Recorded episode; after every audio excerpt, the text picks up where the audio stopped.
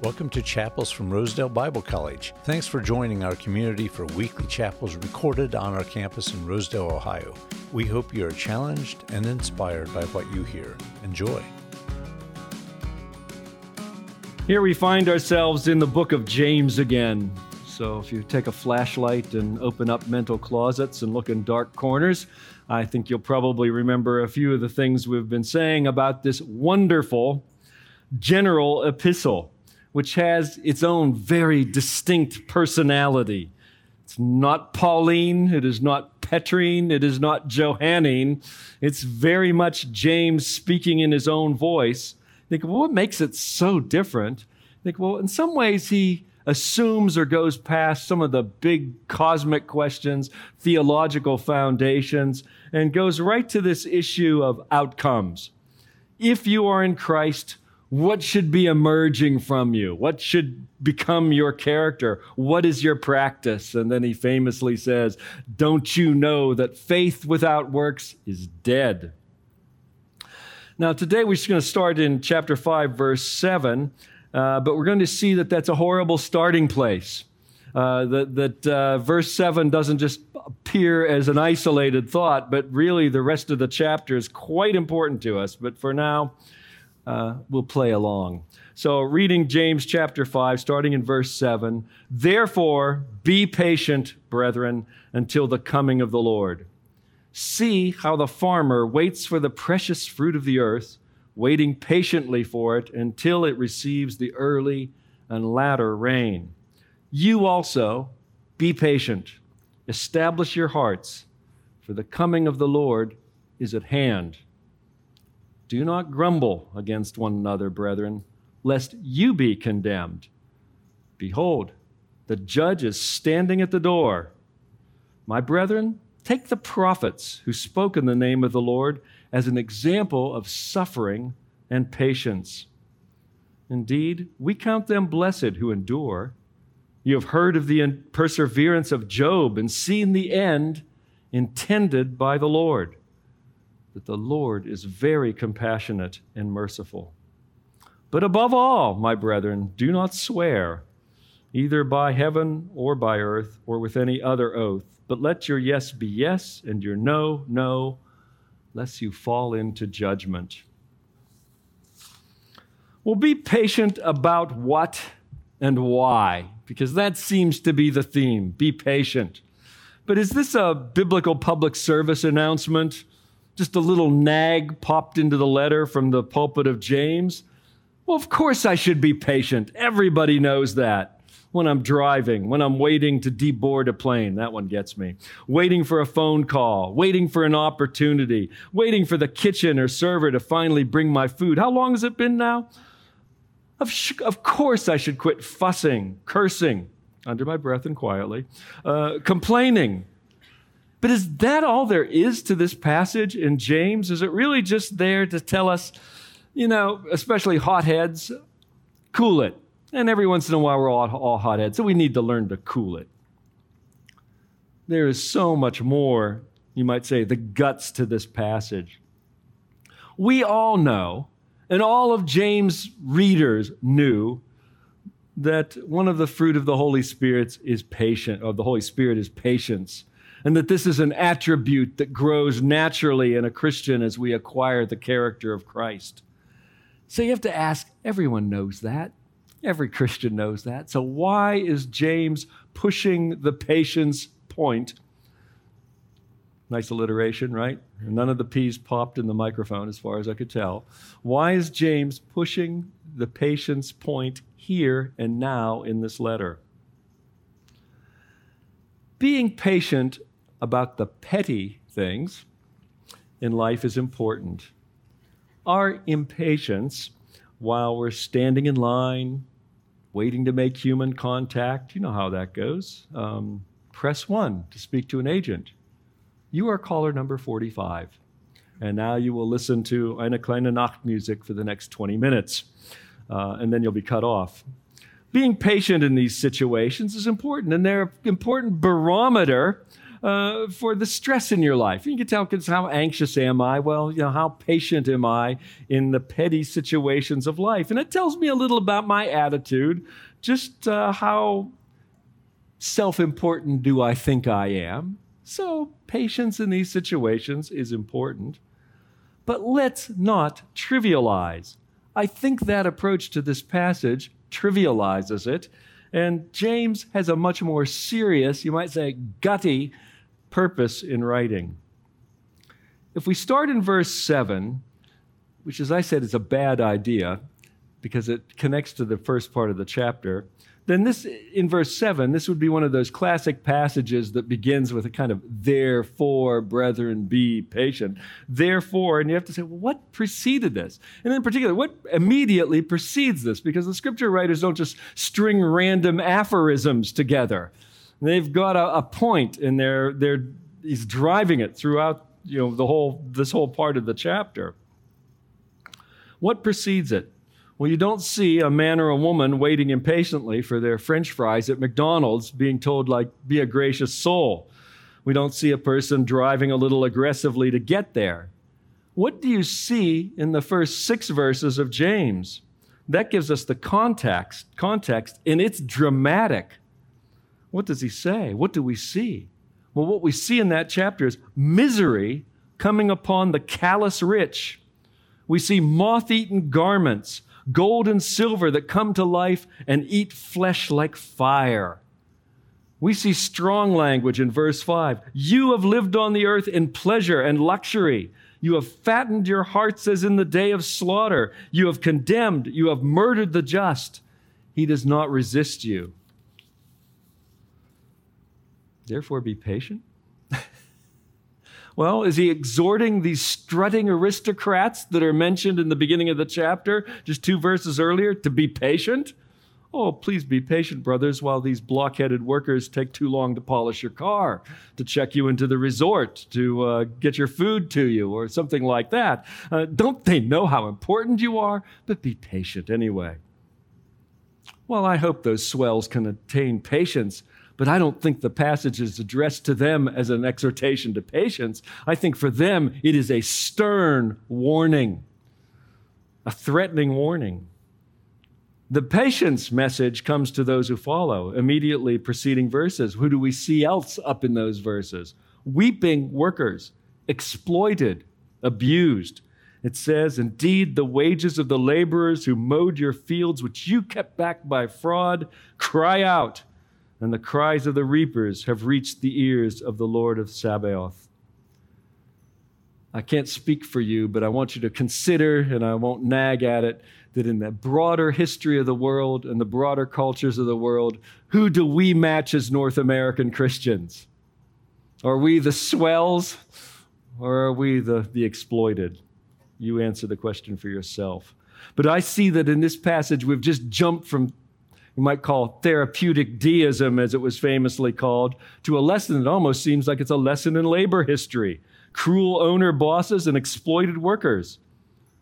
Now, many of you may feel immune to that, especially if you come from that Mennonite world where you, you know, like changing jobs means you quit working for your cousin and started working for your uncle in a little shop somewhere, you know, and of course they're not going to, you know, exploit you, at least too badly. Um, that's not the reality of labor in most of the world.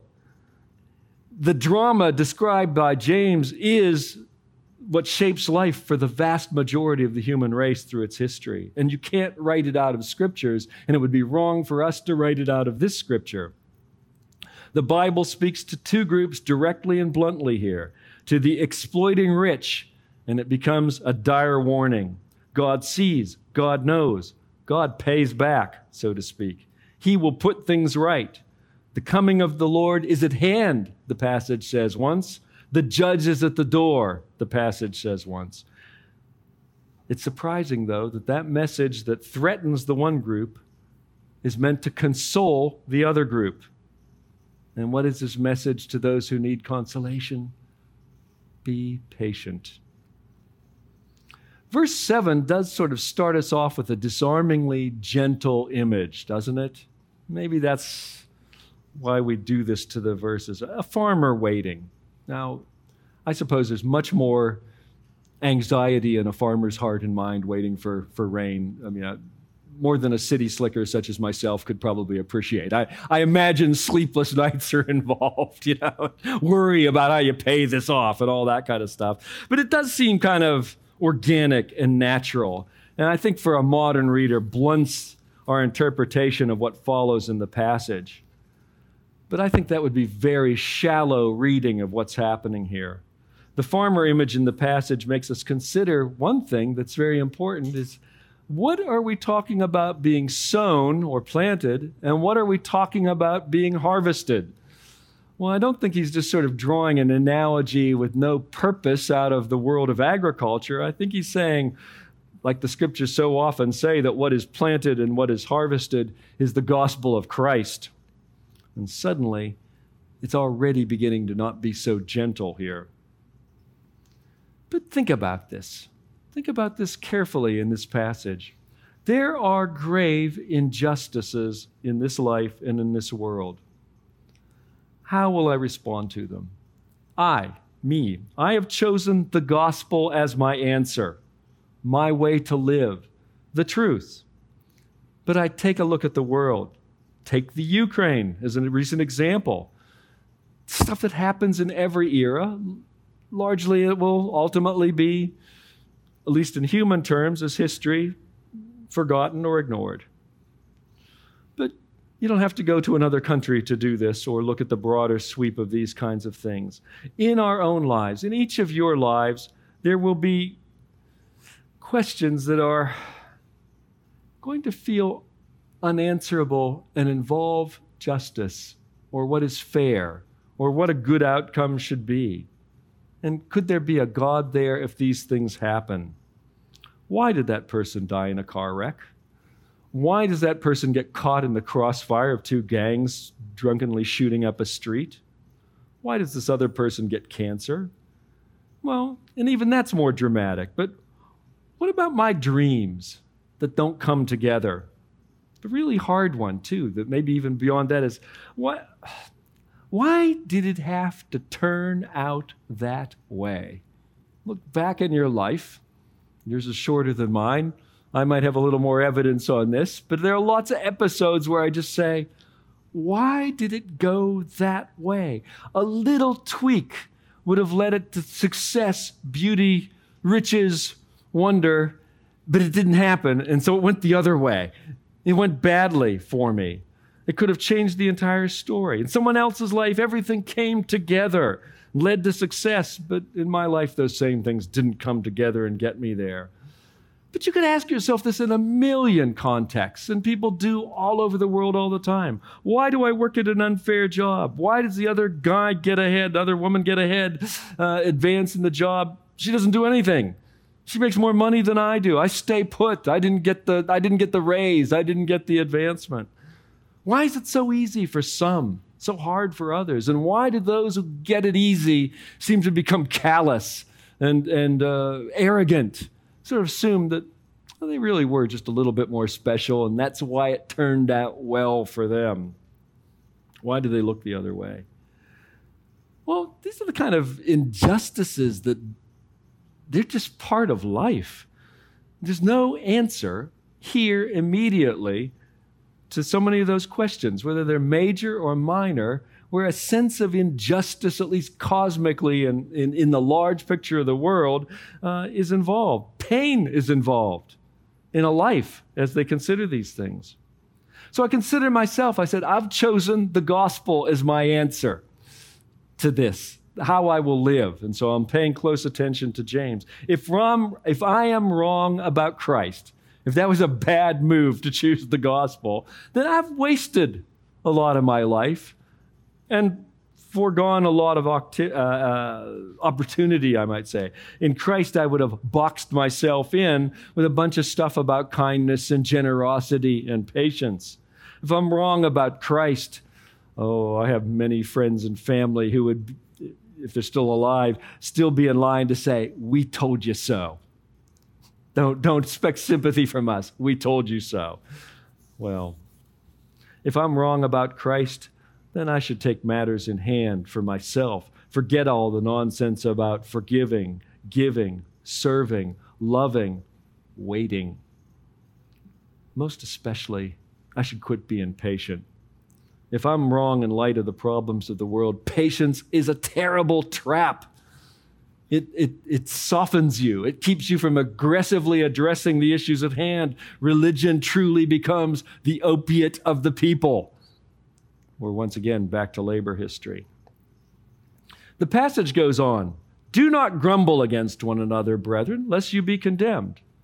Behold, the judge is standing at the door. But once again, don't trivialize this.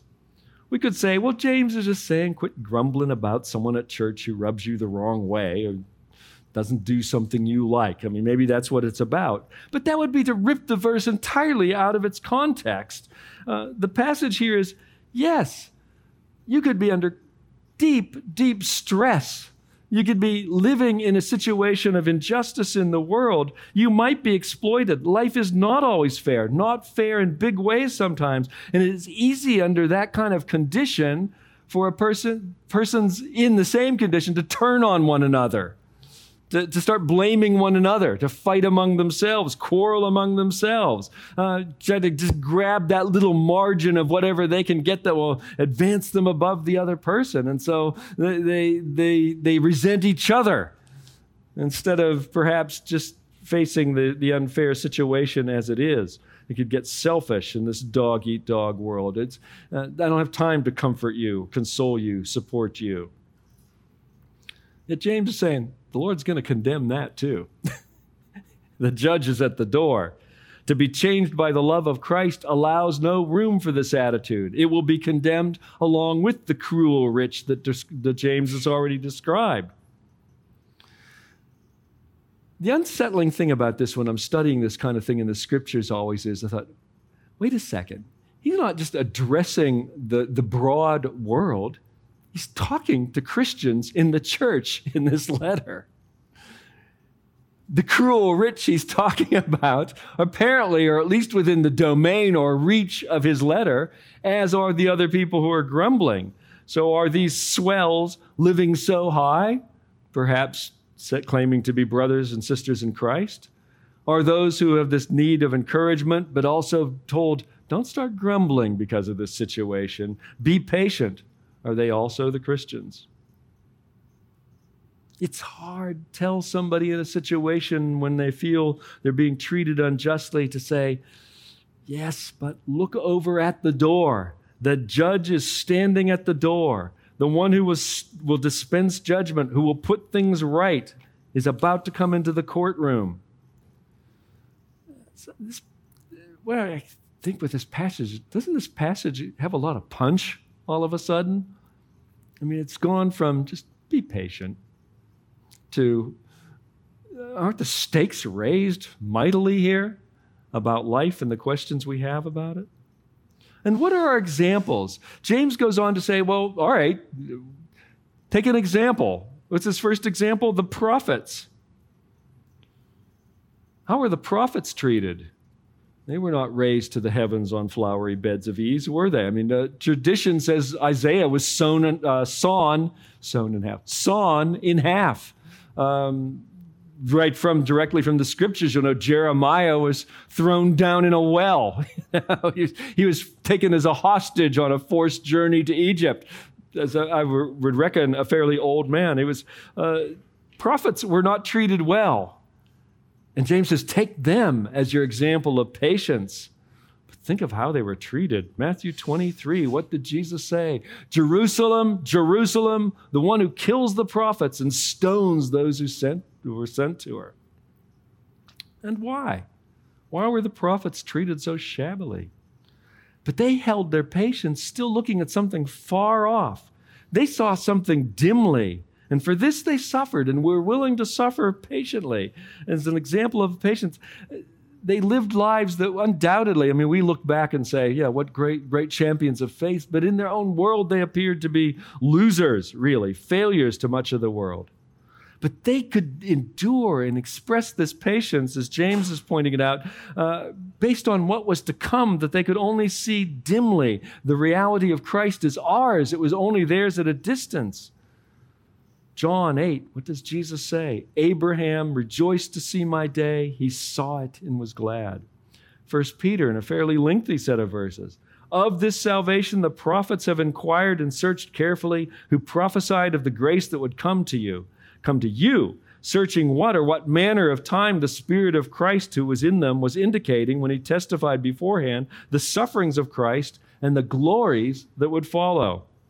To them it was revealed that not to themselves, but to us they were ministering the things which have now been reported to you through those who have preached the gospel to you by the Holy Spirit sent from heaven, things which angels desire to look into.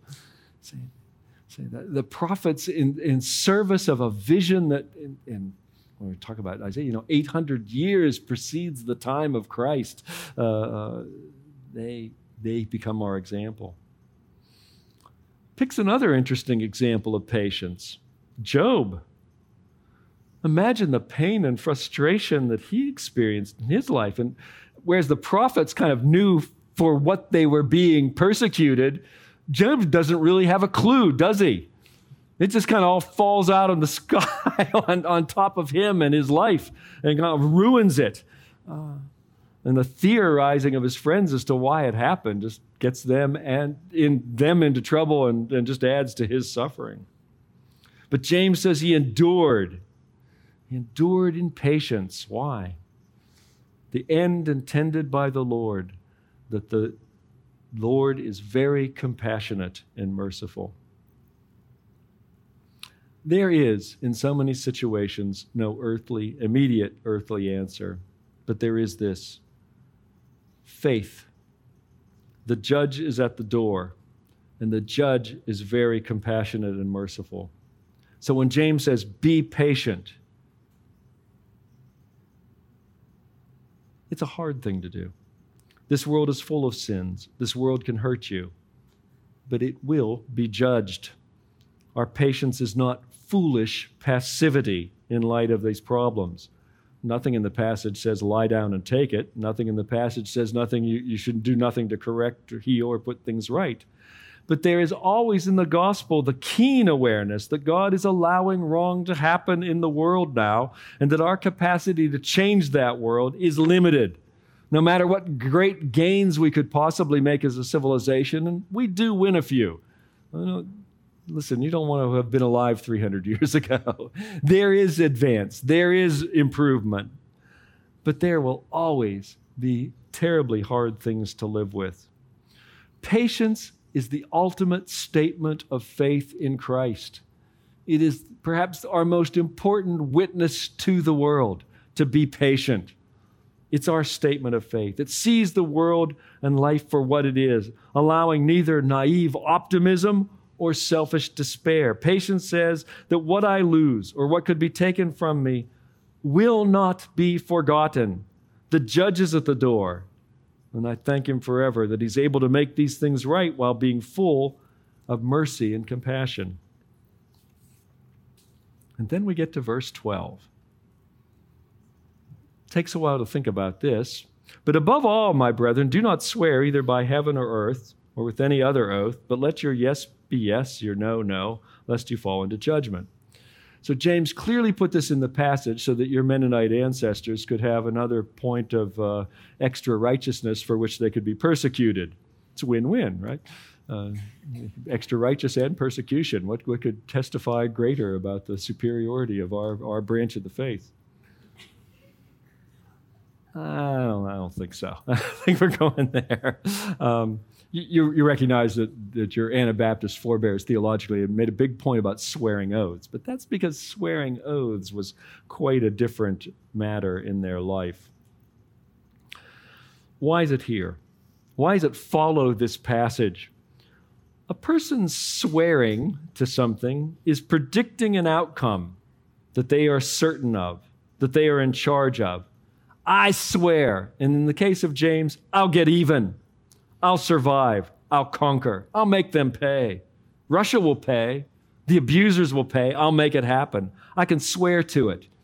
But I can swear to it on a stack of Bibles, as they say, of course, and I have to ultimately recognize my limited capacity to make things happen. Um, all my sincerity and energy in the statement, which is how a modern person thinks I swear to something works. It just means I'm really serious about it. But we realize that won't guarantee anything in terms of an outcome. But the ancient view of swearing oaths had much more to it. I mean, it involved bringing curses on yourself and all that, but it was far more significant than just announcing your intense intentions. It had a binding quality, almost a kind of magical power uh, about human energy. And so now we think, well, how does he put this in here? I think it fits perfectly with what precedes it. Don't swear oaths, embrace patience and faith. The judge is at the door. The judge is at the door. He is forever merciful and compassionate. He will make things right. Your oaths won't do that. That's a, a false hope a false lead, a false commitment of human energy. So now that we've uh, reviewed the ancient world and labor history here, I say, well, all right, now we're standing in Rosedale. What, what do we do here? But I just simply have to ask you, what's eating at you this morning?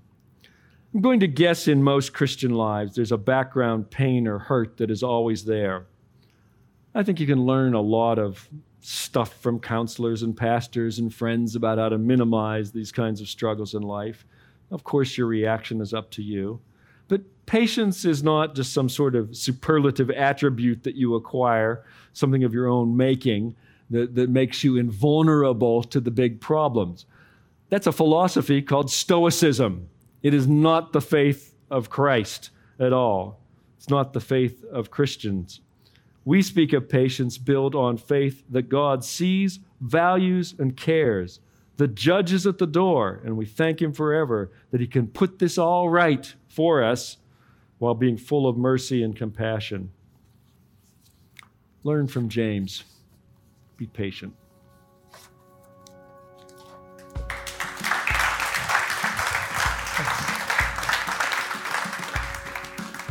Thanks for listening. If you found this episode helpful, please share so others can benefit from it as well. And be sure to check out our other podcasts at rosedale.edu slash podcasts.